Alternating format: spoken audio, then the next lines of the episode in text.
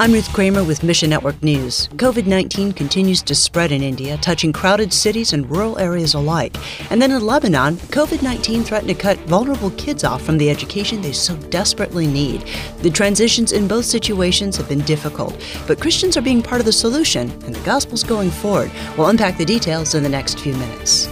And we'll begin today in India, which has opened one of the largest hospitals in the world to fight COVID 19 as it continues to ravage the capital city of Delhi. With the virus spreading throughout the country, Mission India has concentrated on relief efforts. Eric Morshead tells us We've distributed over 65,000 relief kits. Uh, so that equates to 60 over 65,000 families uh, that were given uh, relief kits that provide food for a family of four for four weeks, and then masks uh, hand sanitizer and vitamins to help kind of keep people healthy and um, the virus at bay. Mission India has been distributing these kits all over the country, and not just in the larger cities, which have been the hardest hit. Morshead says rural areas have been experiencing the spread as well.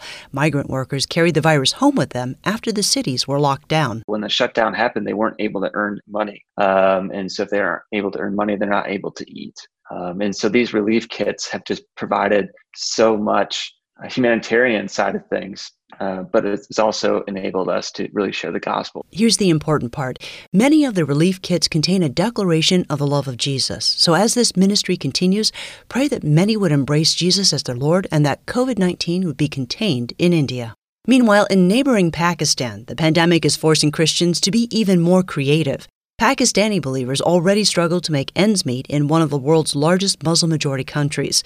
In times of crisis, they can usually depend on their brothers and sisters in Christ around the world. Typically, when there's a natural disaster like a earthquake or a flood, the whole world comes in and responds, and there is some assistance. But with the COVID crisis, every country is dealing with its own difficulties, and so there's been very little assistance from abroad. Jonathan is a Christian worker focused on Pakistan. He works alongside indigenous believers and ministries throughout the country. But what this has done for the Pakistani church is they have learned how to really dig deep. People are giving, you know, an entire month's salary or more than that to help their fellow Christian families who are in need. And it's been very exciting to see the Pakistani church step up to the plate and give really, really sacrificially to help their brothers and sisters. So let's praise God for the unity among believers and churches in Pakistan, and then ask God how He wants you to respond. God has placed that church strategically all over the country so that people would come to know God's love and what Jesus has done for them.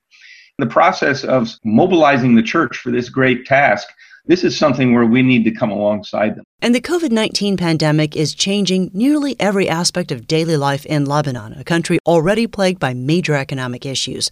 One group is making sure that vulnerable kids stay on the radar. Hiba Al Jamal serves with the Lebanese Society for Educational and Social Development, or LSESD. A country like ours, who has been suffering for 30 years of war, we are very far from what the needs of each child uh, are in some way, this can, will never be a priority in Lebanon. And because this is never going to be a priority, these students are going to stay marginalized forever. Workers like Hiba extend God's love and compassion to special needs kids and their families through education. Now, these kids are pushed aside and often forgotten in Lebanese schools, but through LSESD, they receive inclusive education and life skills training. Ministry staff and family members work together when lockdown measures forced everything online. And we have special needs students. You need to be present in front of the child to grab his attention, and he needs the extra support. So, with the online thing, you need the parents' involvement with you. And that's not always an easy transition. Find ways to help at missionnews.org.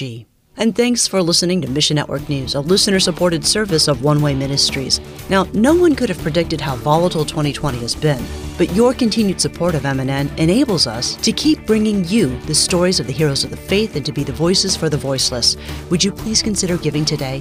Look for the Support MNN tab at our website for ways to help keep us on the air. Go to missionnews.org. That's missionnews.org.